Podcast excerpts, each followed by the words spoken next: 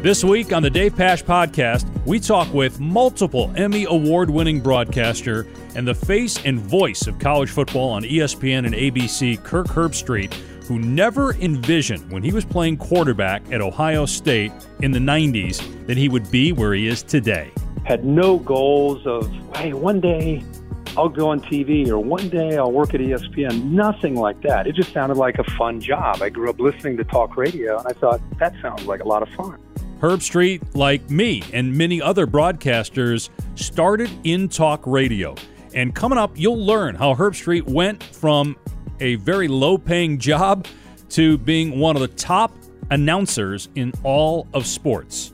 Kirk's also going to talk about his new book, Out of the Pocket Football, Fatherhood, and College Game Day Saturdays. He'll discuss his relationship with his dad and also how his parents' divorce helped shape him. His relationship with his dad on television, Lee Corso. That's something that Kirk will dive into as well. Herbstreit will also talk about some of the things he loves about college football right now and the 2021 season, and also some of the things he doesn't like right now. Kirk will get into the NFL, the Arizona Cardinals, and Kyler Murray. That's all coming up on the Dave Pasch podcast. We are presented by BetMGM, the official sports betting partner of the Arizona Cardinals and Gila River Hotels and Casinos. You can also follow us on Twitter at PaschPod. So here he is, ESPN ABC announcer Kirk Herbstreit. Herbie, great to talk to you, man. Appreciate you doing this. I, I definitely want to get into the book and spend some considerable time there. But first, give me your thoughts on the college football season so far. What stands out to you the most through the first month of the season? Wow, I think it's the first time that it just feels so open. You know, access feels open to to conference championships, to potential heavyweight bowl games, to, to the to the playoff. You know, I, we always talked about the possibility of, of the sport needing to expand the playoff to keep more people interested because it's a foregone conclusion that Alabama, Clemson, Ohio State, maybe a Georgia, maybe in Oklahoma, and everybody else don't don't worry about it.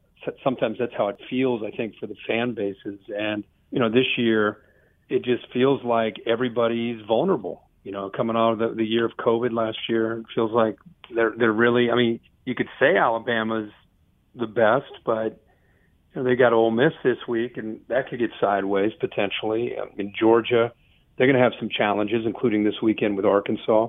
So I don't know. It just feels. I like it. By the way, it it feels like we've got we've got a lot more intrigue, more more upsets, more parity, and even a Group of Five team like Cincinnati. You know, playing Notre Dame this weekend, um, trying to throw their hat into the ring. So I think it's been fun. Kirk, you have Georgia this week, and uh, I know you've been watching tape. It seems to me, I mean, look, they've they've had great players for a long time, and especially recently. But it seems like they've got more dudes than ever. Have you? Has that stood out to you when you're watching film? Yeah, I think that the areas where you see it the most, number one, depth at wide receiver. You know that that's been an Achilles heel of theirs. You know they they had George Pickens and and then kind of other guys. You know, Kearis Jackson uh, has come on last year and this year, and Jermaine Burton. But I, I, I don't know. I just feel with AD, AD Mitchell and this young tight end that they have, Brock Bowers. They haven't even played their their starting tight end. He's been hurt, Darnell Washington. It just feels like they've got a a better group there, so they can rotate and stay fresh and stay fast. And then on defense, they're just terrifying. I mean, Jordan Davis gets a lot of the attention, uh, but Devonte Wyatt, you, you've seen he's got 95 and 88. Jalen Carter, he's a backup. He might be the most talented, most gifted. Like five years from now, when we're looking at this team, the guy that might be crushing NFL quarterbacks is Carter. So yeah, they're, they're loaded. And one thing I noticed, I did their game week one against uh, Clemson. They've got a good mix of veterans that have played and then a wave of young or young as far as experience, but just a, some guys that have a little bit of a chip on their shoulder. They've had to pay their dues. They had to sit behind Richard LeCounte and others, you know, in that secondary. A lot of those guys moved on to the NFL, and so they had to sit there and wait. So they're playing with some urgency. So I think when you mix that whole thing up, this Georgia defense has got a strong personality and uh, and a strong love for each other and I think it's pretty evident when you get around them. You just saw Spencer Rattler on Saturday night. He's from here. Uh, I had them week one when they kind of let Tulane back in the game, and it got a little too yeah. too close for comfort there at the end. He, he was he was probably the Heisman favorite coming in. Where do you see him now, and, who are some of the candidates? I know it's you know not even October, but who are some of the candidates you think that'll be there at the end for the Heisman? Well, first, I think we have to just try to put in perspective what happened to him this past Saturday. I mean, he, like you said, he he was a Heisman frontrunner not for his team but for the nation, and he's being booed off the field week four. And in fact, they were chanting, you know, we want Caleb, we want Caleb. The stands were, meaning Caleb Williams, the backup quarterback. I don't know if I've ever, in all the years I've been covering the sport and playing the sport, I mean, you always hear, you know, from time to time you're going to hear a backup quarterback's name chanted, but for a Heisman, preseason Heisman favorite, four weeks into a season, hearing that, I think it's unprecedented. I don't think I've ever ever seen anything like that, and it made me start to think a little bit in this this era of name, image, and likeness. How much is this? It's a new world that we're in, and you're familiar with with Spencer because he's from out there I think part of his deal for me after doing QB1 was he needed to grow up. He needed to mature. He'll tell you he has. His teammates, his coaches will tell you that. But he, I think he has profited the most off of NIL. And I just wonder, kind of like in the world that you live in with the Cardinals, it's a different kind of fan base with the NFL. They make money, they get booed, there are high expectations. I'm just wondering if we're starting to cross a line – that it's no longer college kids and all that, but now it's it's it's it's this NIL. These guys are being paid, and they're higher expectations. And if they don't produce, then they're going to feel the wrath of the fan base. I don't know if we're going there, but it certainly felt like that this past Saturday in Norman.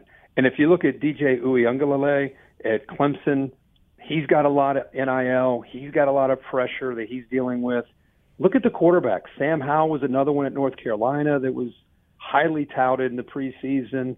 Um, I just think that in this era of coming off the Summer Olympics with Simone Biles, where she started to feel some anxiety and pressure to have to deliver and almost live up to unrealistic expectations, and it got the best of her.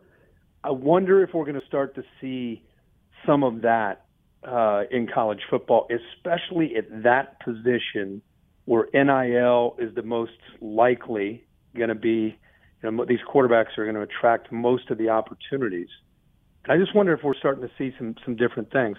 But as far as the answer to your question, I, I think Bryce Young at Alabama is helping himself. He, he's kind of been able to block out the noise.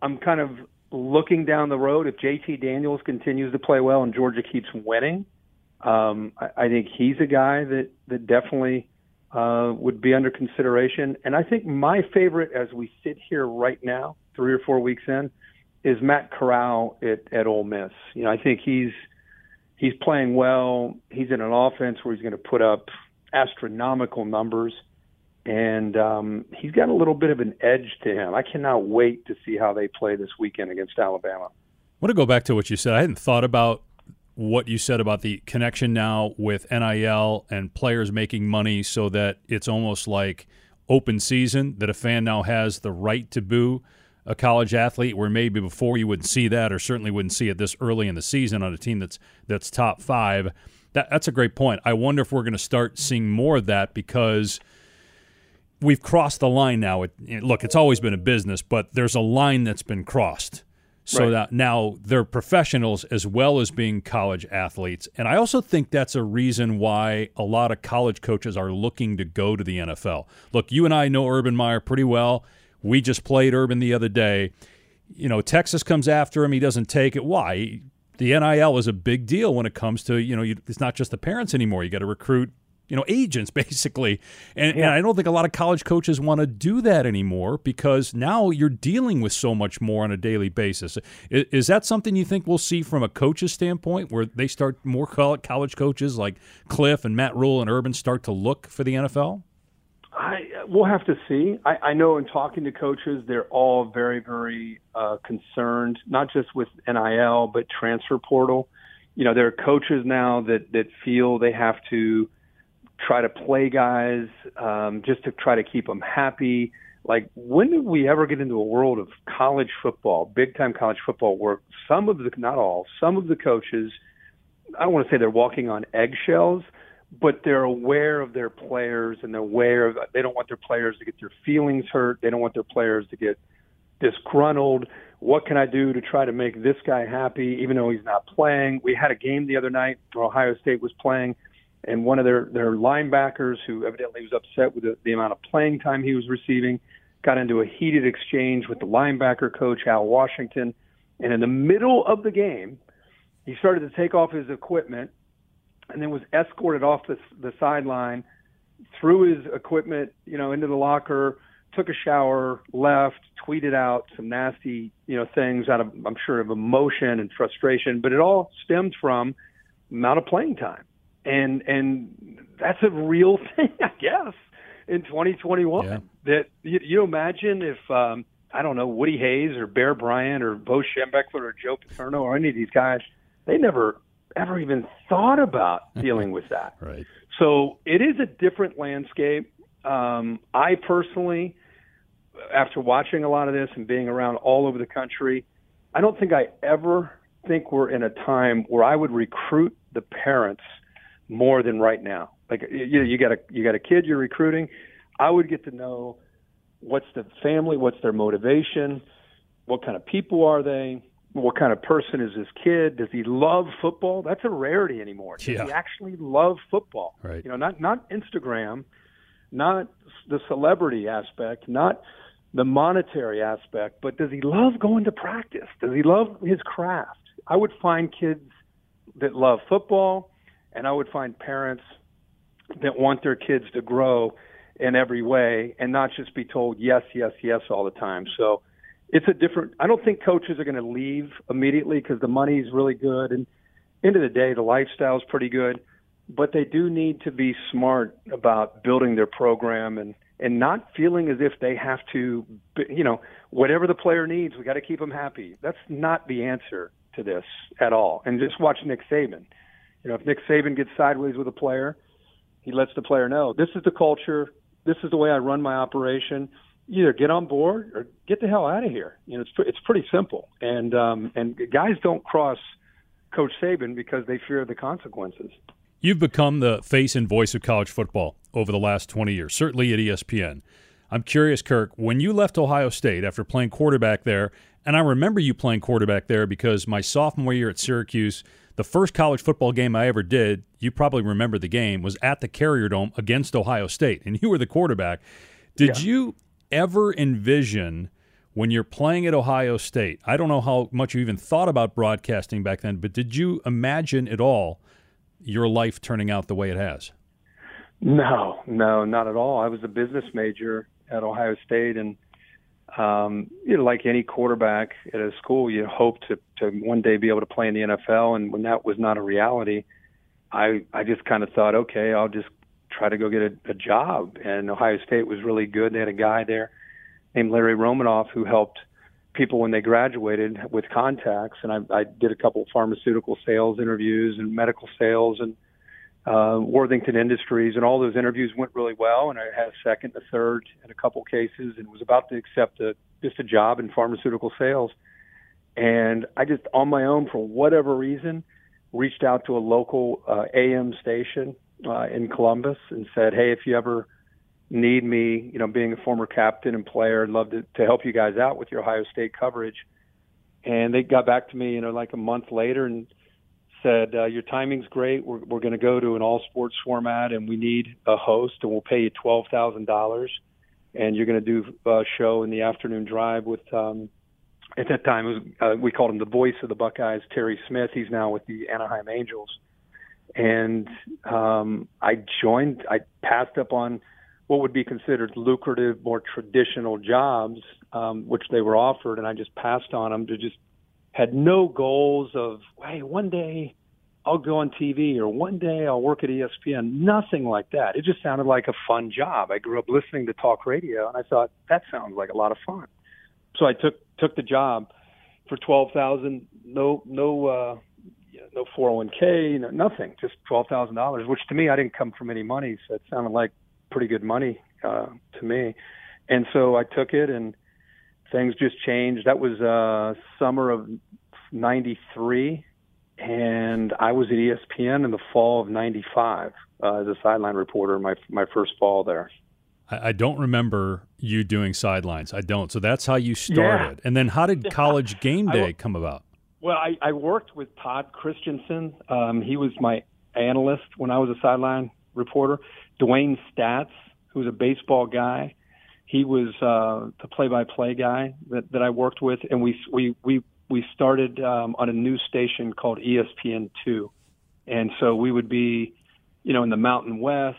Uh, you know, I was on the sidelines. One time, I'm on the sidelines at Fort Collins, and Urban Meyer, who recruited me when he was at Ohio State as a GA, he's a receiver coach for Earle Bruce, and he sees me and he's like, "What the heck are you doing over here? You know, how are you in Fort Collins?" and um, you know, we just we always kid about that. But uh, yeah, it was cool. It was cool just to kind of learn the business and and the good and the bad, and had a really bad producer um, that made my life miserable and and surprised. You know, you look back at that time that I that I stuck with it based on that that experience that year. But anyway, after the, the, that season, a guy named Mo Davenport asked me to do arena football and be the color analyst just to see if I could do games and um, they, Todd Christensen was going to do play by play, and mm. he hmm. was an analyst going to oh, yeah. try try play by play. So we did an arena football year, um, the spring summer of '95 or '96, and some guy named Kurt Warner was the the the, um, the quarterback for the Iowa Barnstormers, who ended up becoming the MVP of the of the it was the uh, season that year. And ironically, they're making a movie out of his life. And that year was my year being around arena football. So we I was in Des Moines, Iowa, almost like every other week, calling Kurt Warner's games. Then little did I know what he would become, you know, with the the Rams and what a future Hall of Fame career he had. And during the middle of that year, I got another call. Craig James had left game day to go to CBS, and they said, literally, Mo, told, Mo Davenport told me, "You're not going to get the job." But at this early stage of your career, it'd be really good experience for you to go through the audition that we're going to have for you and a few other people, and we're going to fly in Fowler and Corso and just see how it goes.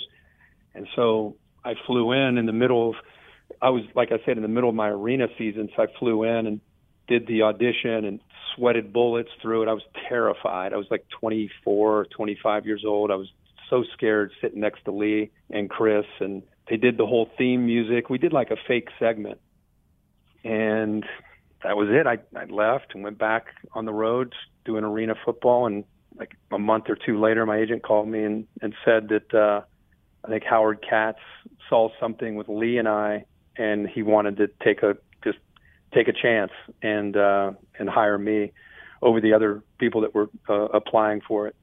And that was it. That was in uh, the summer of '96 and then I started that fall, fall of '96.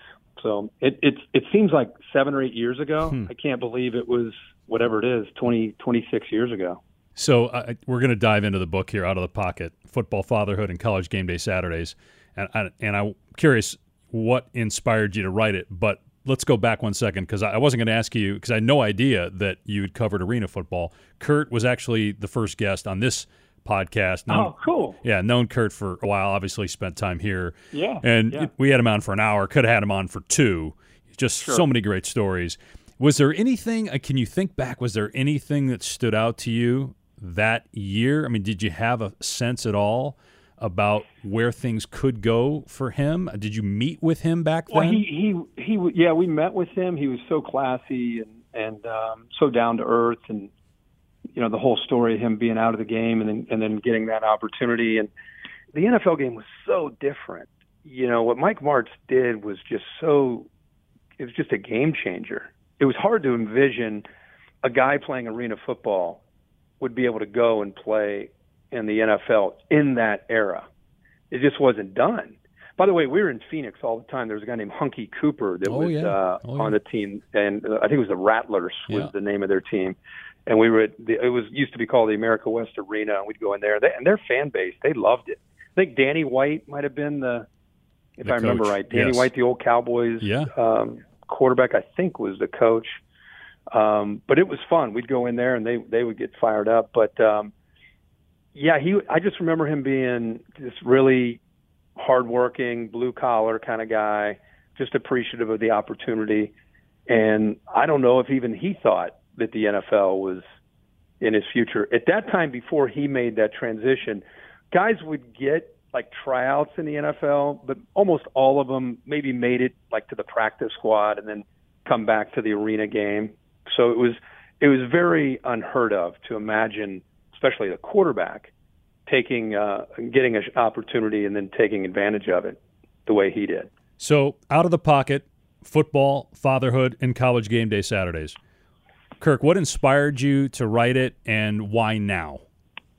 Well, Gene Wojciechowski, who's a, a colleague of yours and mine at ESPN, he approached me. He's approached me a couple times uh, about the idea of writing a book, and I never told him this, but I just didn't really feel like I had anything to say that people would want to to, to uh, read about. So I just have always just said, ah, maybe later, you know, maybe when I retire. And then he approached me April of 2020, right in the middle of, of COVID and quarantine, back in the time when people were like wiping their groceries down and just we didn't know where we were as a country.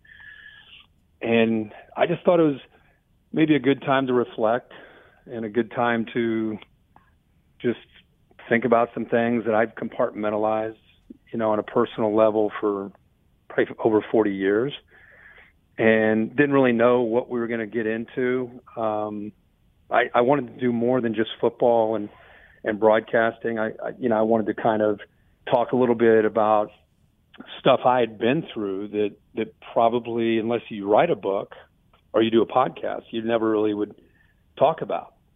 And you know, I think people see you or me and they just they think they they know you based on the job you do, but they they really don't know you. So I, I decided to take him up on it, and I thought I had enough, of, you know, some stuff that I could talk about that might resonate with some people, and maybe people would would appreciate just me being vulnerable and talking about some things. And so we did it, and he came to Nashville a, a few months later, and we just sat down for a whole week. He he would come over eight or eight or nine in the morning, and we'd sit there till about six o'clock at night. We did that for a whole week and we he had spoken with about 40 or 50 people by the time he came to visit with me, my mom and my sister and a lot of close friends. And so he was bringing up things and I was like, "Oh my gosh. Hmm. How'd you know that story?" You know, and so we would reminisce and talk about things and like I said, we we went back. My parents divorced when I was about 8 and I, I had lived I don't know how you know for you, but I lived in a neighborhood that was kind of like the, that movie The Sandlot, you know, where it's just you're out in the yard or you're you're playing ball or you're freeze tag, connect four, big wheels, you know, in the creek, wiffle ball, backyard football. It was just nonstop, 12 months out of the year, and that was my life until I was eight, and then my parents divorced, and and then that was it. And my dad went from being my hero. He played at Ohio State. He was a captain. He coached with Woody and with Bo and he would take me to Ohio State games. And it was just for me, it was the uh, as good as it could be. I mean, I loved college football from the time I can re- really remember more than anything else.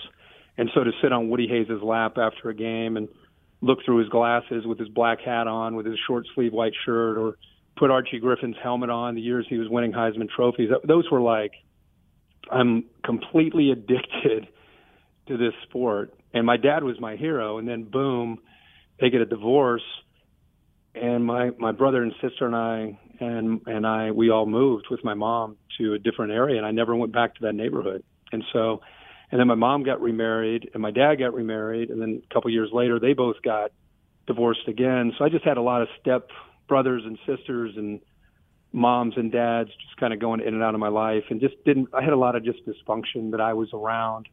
And so I thought number one, I hadn't really thought about a lot of those those moments in a long time, and number two, I thought there are a lot of kids that are going through that currently that maybe me telling the story would help them, or maybe there's parents that went through it themselves that are out there that that have some kind of you know struggles that they deal with going back to that time in their life, or maybe they're going through a divorce themselves right now. So divorce can be, as we all know, can be really challenging to to deal with, and, and especially when we deal with multiple divorces. And and so I went to like I think I went to seven or maybe it was eight schools in nine years. So I moved around a bunch, and I was a painfully shy kid.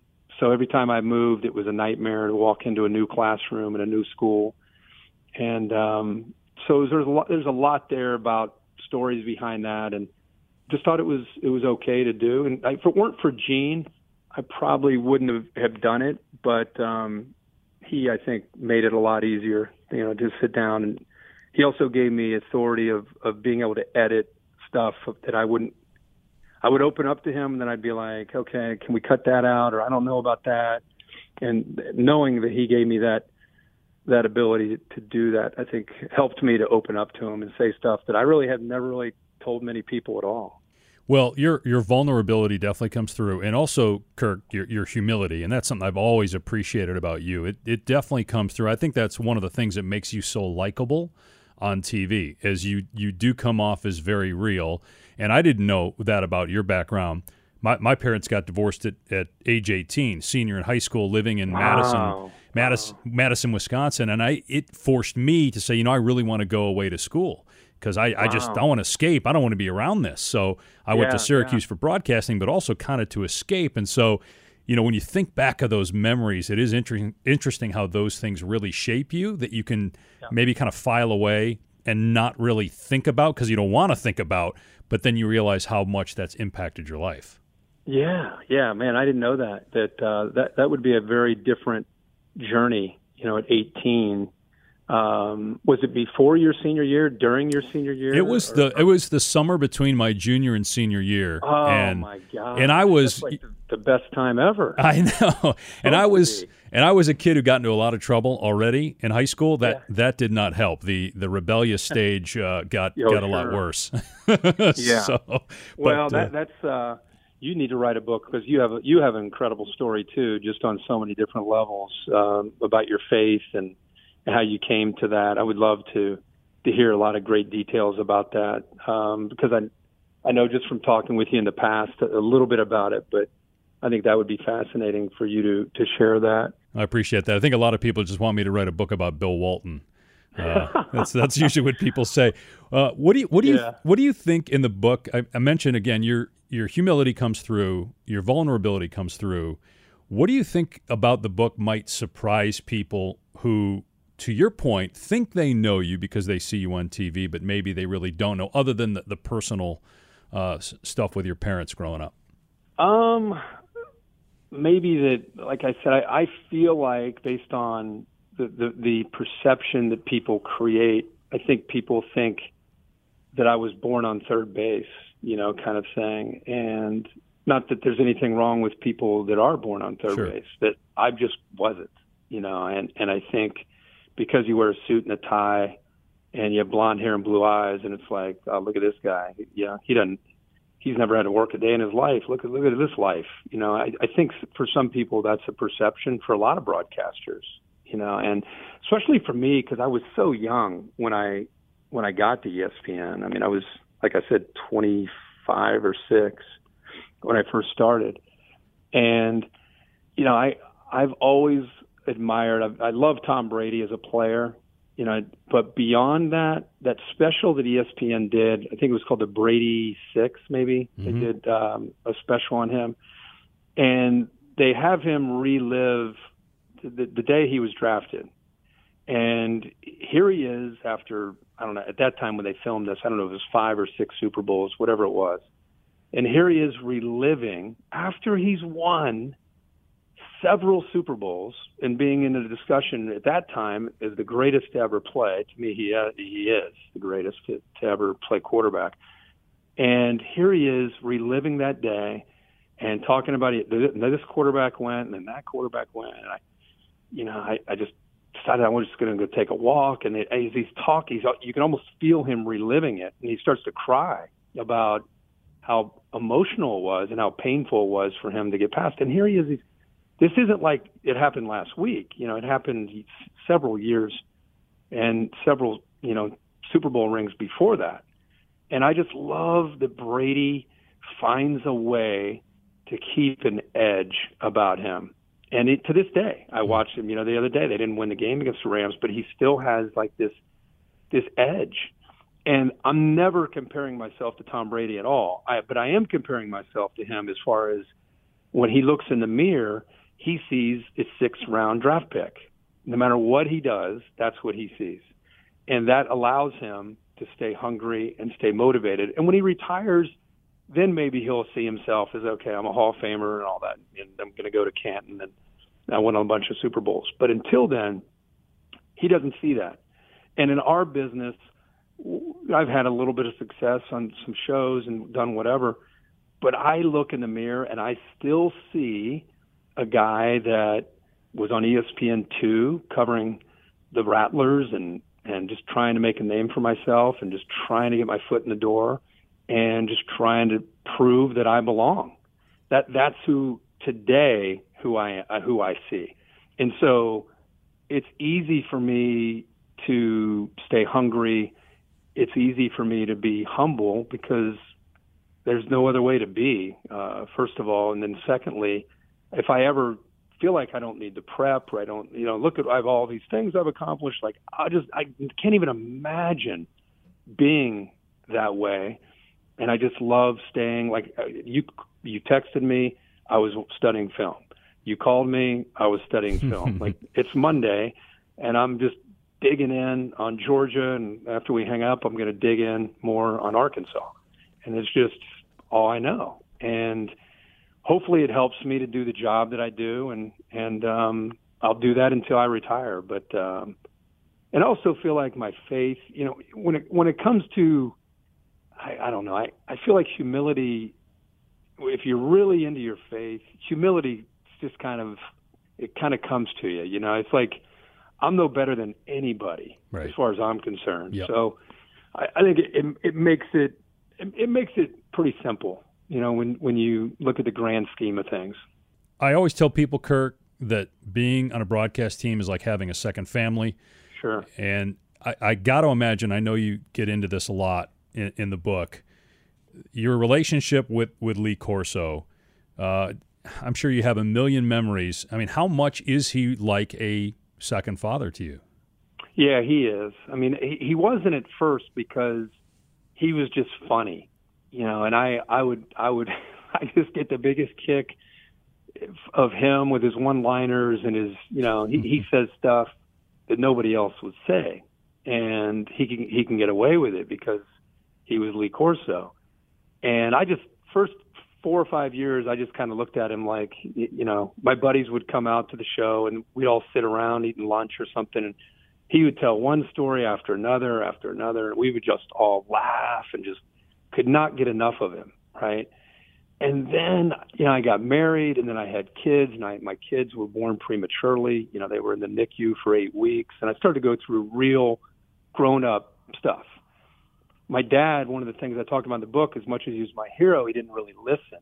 And I, I so what happened over time is I just shut down talking to him about anything of real any meaning, not because I didn't want to, but because it was so painful. The one person I wanted to share things with, he didn't listen, and so I got into a habit of just not, hey, how how's how things going? Yeah, it's going good. It's going good. Hmm. That kind of conversation, as opposed to because I if I started to tell him what was really happening he he just didn't hear it, and so Lee in the back of these some of these photo shoots and things we would do, I would start to talk to him about it, and I and I found out, holy cow, he's listening, and then another conversation, and another, and you start talking about real things, and I'm a big guy that believes in talking to the you know people that are older than me because of their wisdom, their own life experiences, I love listening to to a guy like that if they're willing to sit and talk. I just love. I've just always have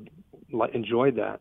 And so here I am talking and open up my heart to him, and there he is listening. And then like Don Corleone or Yoda from Star Wars, he would just kind of kind of pat me on the hand and kind of give me a sentence after I just said 20 minutes worth of my concerns. He just would pat me on the hand and kind of just say, you know, here's the answer, boom. And I would just be like, that's it. I'm worrying about all this stuff for hmm. nothing. He's like, don't worry, trust me. You know, and, and so and over time, years and years and years would go by, and more and more I would talk to him about stuff, and I just found it fascinating how much I was not intentionally trying to build a relationship. I was just like you do with your friends. You know, you just start to build a connection and a bond, and then like, you know, seven, eight, nine, ten years go by. Now we're at 26, and it's like he's like a dear friend, like like pe- people you work with, and people that are listening. Maybe there's people that they work with that that they're like that for them, and um, and then he had a stroke about 12 years ago and then it was almost we all were just like, oh my gosh, is he okay? Are we going to lose him to the show? Is he is he, is he going to be all right? And then he fought like crazy, to, you know, with his speech therapist to get back, and had the courage to go on national TV without a teleprompter, and it's like doing a circus act without a net. And he's out there talking. Uh, at that time, he was probably 74, and he's out there after a stroke determined to be on the show. And then then I became like he's been helping me all these years. You know, the least I can do is try to be there for him. And so that's kind of been my role. And it's you know I I try to help him, but I try not to ever make it look like I'm helping him. You know, because he, yeah. he he doesn't want that. So I just try to do it subtly. But yeah, he's he's a dear friend to everybody, but the fact I've been with him for 26 years, uh, he's the sweetest guy you're ever going to meet he's just the man. You know, we love him. You, you do a great job. I, I, it's noticeable, Kirk, how respectful you are of him, and how uh, if there's a time where he might be struggling to come up with what he wants to say, you help yeah. him along. Or I mean, you're it, it's it's really noticeable how the friendship comes through on the air.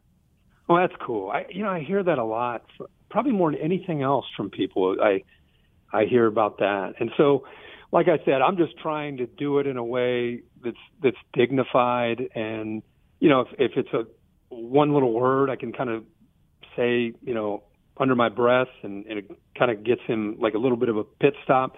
Because people need to understand he's 86 I think now. And it's not his cognitive thinking. It's it's from the from the stroke he just sometimes can't get his words out so if he didn't have that stroke he'd be 86 playing 75, hmm. like or 70 even. I mean, he is amazing uh, with how how sharp he is. And I just think about when I was a kid, my grandparents, or you think about somebody that, you know, they get into their 70s or 80s if they're if they're able to continue to to be healthy and active. Just think about somebody 86 years old and he's out there on the set. He's catching flights. Yeah. You know, he's flying around. I mean, it, it, you know how it is on the road. It's a grind, right, yeah. for all of us hotel rooms and and we do everything we can. Our, our ops team does everything they can to try to make it as easy as they can for him. But the reality is, you still got to get up. You still got to get on these flights. You still got to stay in the hotels. And yeah. and there he is.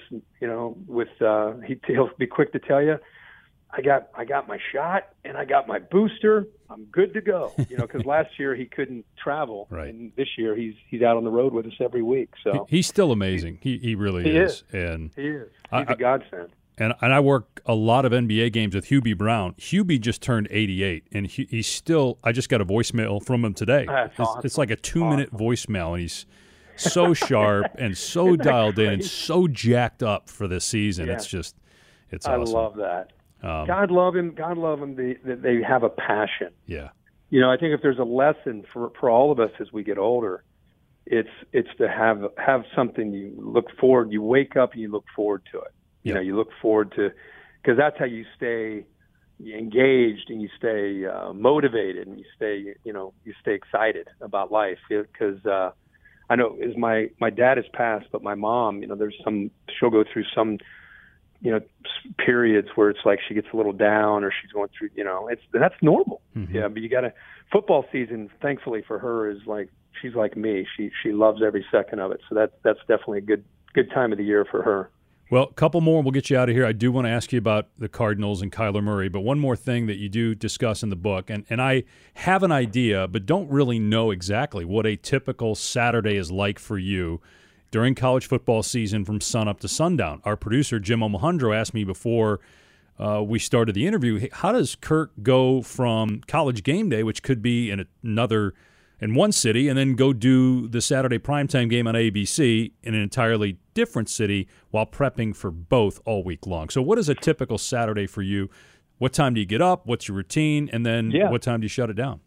So there's two different Saturdays. There's the the, the um, Saturdays where game day and the game I'm calling are in the same spot. In that case, I just do game day in the morning from 9 a.m. Eastern to 12, and then we'll go to the Allstate bus, and on the back of that bus, it's me and Bear and a couple other guys, and and we the the the uh, lighting is low, five TVs are on, the air conditioning set at 65, and we're just in heaven watching games, being fans. You know, we're yelling at each other, making fun of each other's picks, and oh, top right, look at that. You know, like we're just it's like we're at a sports bar. So we do that. I've got my board in front of me, and I'm making notes, and I'm still kind of prepping for the game. But I've done so much work; it's kind of like the hay's in the barn. It's a good distraction for me. So we're from uh, about 12, 15, 12, 20 all the way up until an hour before kickoff at the game. The bus is parked right outside of the stadium. And then about an hour before the game, I'll go out like you do, and I'll go out and, um, you know, talk to the players and coaches that are warming up, mainly the coaches, and get some final thoughts. And then I'll go up into the booth and call the game. And, and uh, that's like a, a normal Saturday. And then last week, you know, out of 15 Saturdays, I'd say seven are like last week, which is where game day was in Chicago so you're in Chicago getting ready Thursday, Friday, and then Saturday morning you do game day. And then as soon as game day is over, they'll take me to a, the nearest airport, and then Disney will fly myself and Bear and me and Jonathan Wiley and a couple other people. We fly. Where were we last week? Uh, Norman. So we went from Chicago to Norman, and as soon as we get there, there's a guy uh, waiting for us. He picks us up, takes us straight to the stadium, and then we get there's the Allstate bus there, so we get on the bus there and um, get our you know lighting down, air conditioning on, games on, and uh, we watch games and and uh, until we get ready to go in and call the game with uh, with Oklahoma and, and West Virginia. So that, yeah. it just kind of splits, you know, from from uh, depending on where we are. This week, it's actually in the same spot, so it's in Athens. So I'll be at the uh, the Georgia Arkansas yep. game. Which uh, I assume you got to get off the air a little bit early, right, to get up to the booth because it's a twelve o'clock kick, right?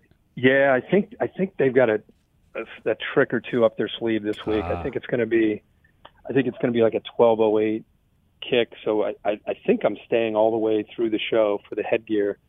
And awesome. then Chris is going to have his Vin Scully moment for the first like five minutes or so. Call the game by himself, and then I'll I'll run up there and, and join him.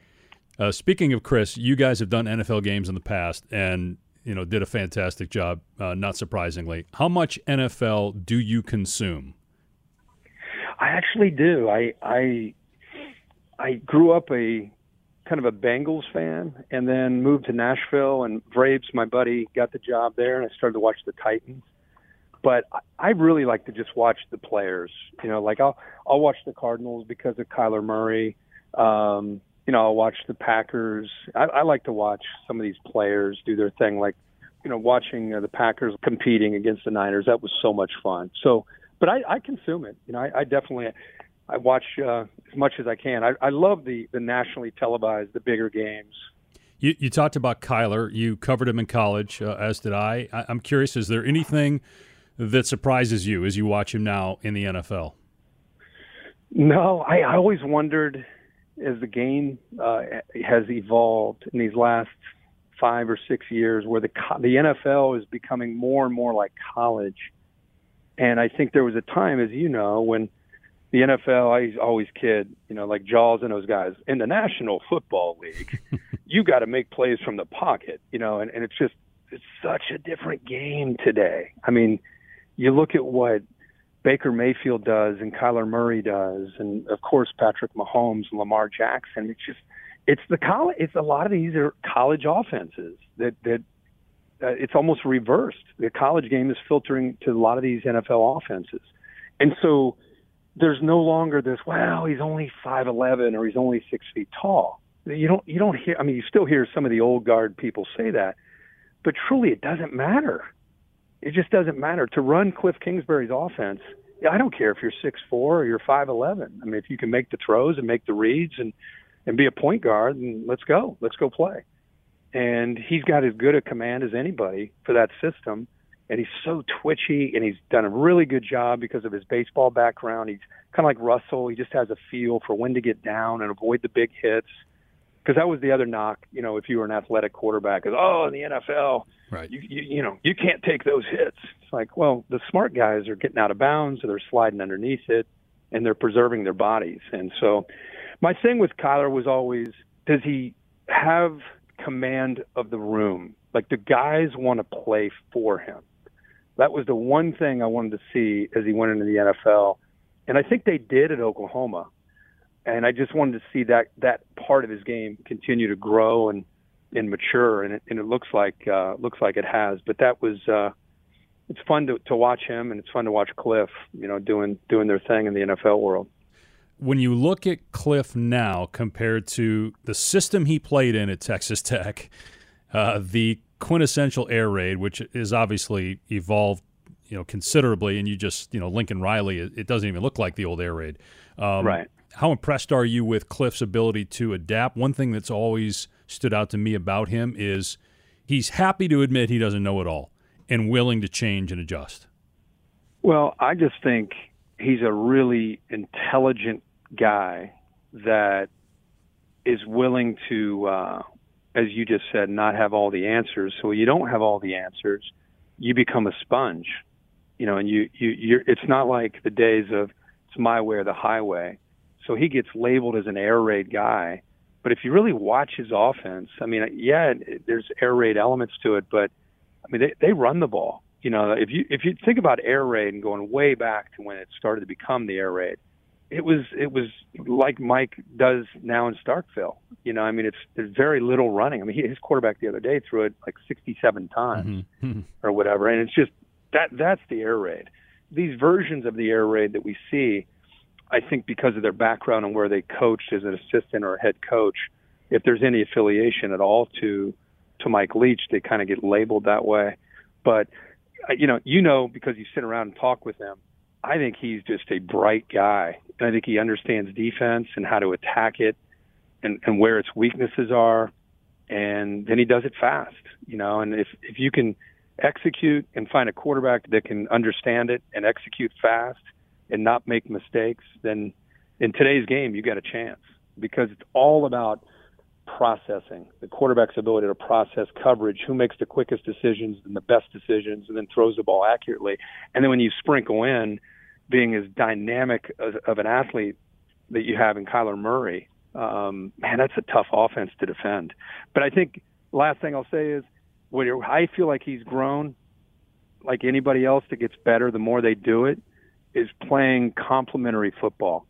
It's one thing to have a great innovative offense it's another thing to have an offense that can can have you know, a four minute offense that can protect their own defense and just see it through the lens of a head coach, not just a play caller. I think in college, Lane Kiffin is really maturing, you know, over the years in, in that area.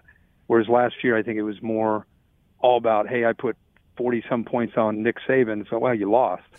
I think now he's trying to do the best he can and trying to call it and have an understanding of what he needs to do for his own defense. And I think Kliff has definitely grown. Uh, it's just as it, like all of us, uh, and the more often he does it, the more experience he gets, the better he becomes. Herbie, you're the best. I could sit here and talk to you all day, man. Thanks so much. Have a great show Saturday and a great call as well. Hey, you keep up the great work. Love to join you anytime, and uh, hope to get out there one of these days. That's a beautiful area, and uh, love to catch up with you next time I am, I am out there. Sounds great, Kirk. Thanks, man. Okay. See ya. We spent almost an hour with Kirk Herbstreit. Could have gone two. His book is awesome. Out of the Pocket Football, Fatherhood, and College Game Day Saturdays. You can get Kirk's book wherever you buy your books. You can also get them online. He gets into a lot of different stuff. Very vulnerable and humble, talking about how his parents' divorce shaped him. Also discusses his relationship with Lee Corso and his journey from being a quarterback and captain at Ohio State to becoming a multiple Emmy Award winning broadcaster for ESPN and ABC, and a guy that many feel is the face and voice of college football in America. Again, that's Out of the Pocket Football, Fatherhood, and College Game Day Saturdays. We are presented by BetMGM, official sports betting partner of the Arizona Cardinals, and Gila River Hotels and Casinos. You can follow us along on Twitter at PaschPod. Lastly, the thing that stood out to me, what Kirk said about the Arizona Cardinals and Kyler Murray, was how he wanted to see if Murray would grow and develop as a leader, if he could command a locker room, which he did at Oklahoma, according to Herbstreit. I think that's a big reason why the Cardinals are 3 and 0. Kyler is growing. He's maturing as a leader, and guys are starting to follow him. Let's see if the Cardinals can keep it up against the undefeated Rams on Sunday. Thanks again to ESPN ABC announcer Kirk Herbstreit. I'm Dave Pasch, and we'll talk to you next time on the Dave Pasch Podcast.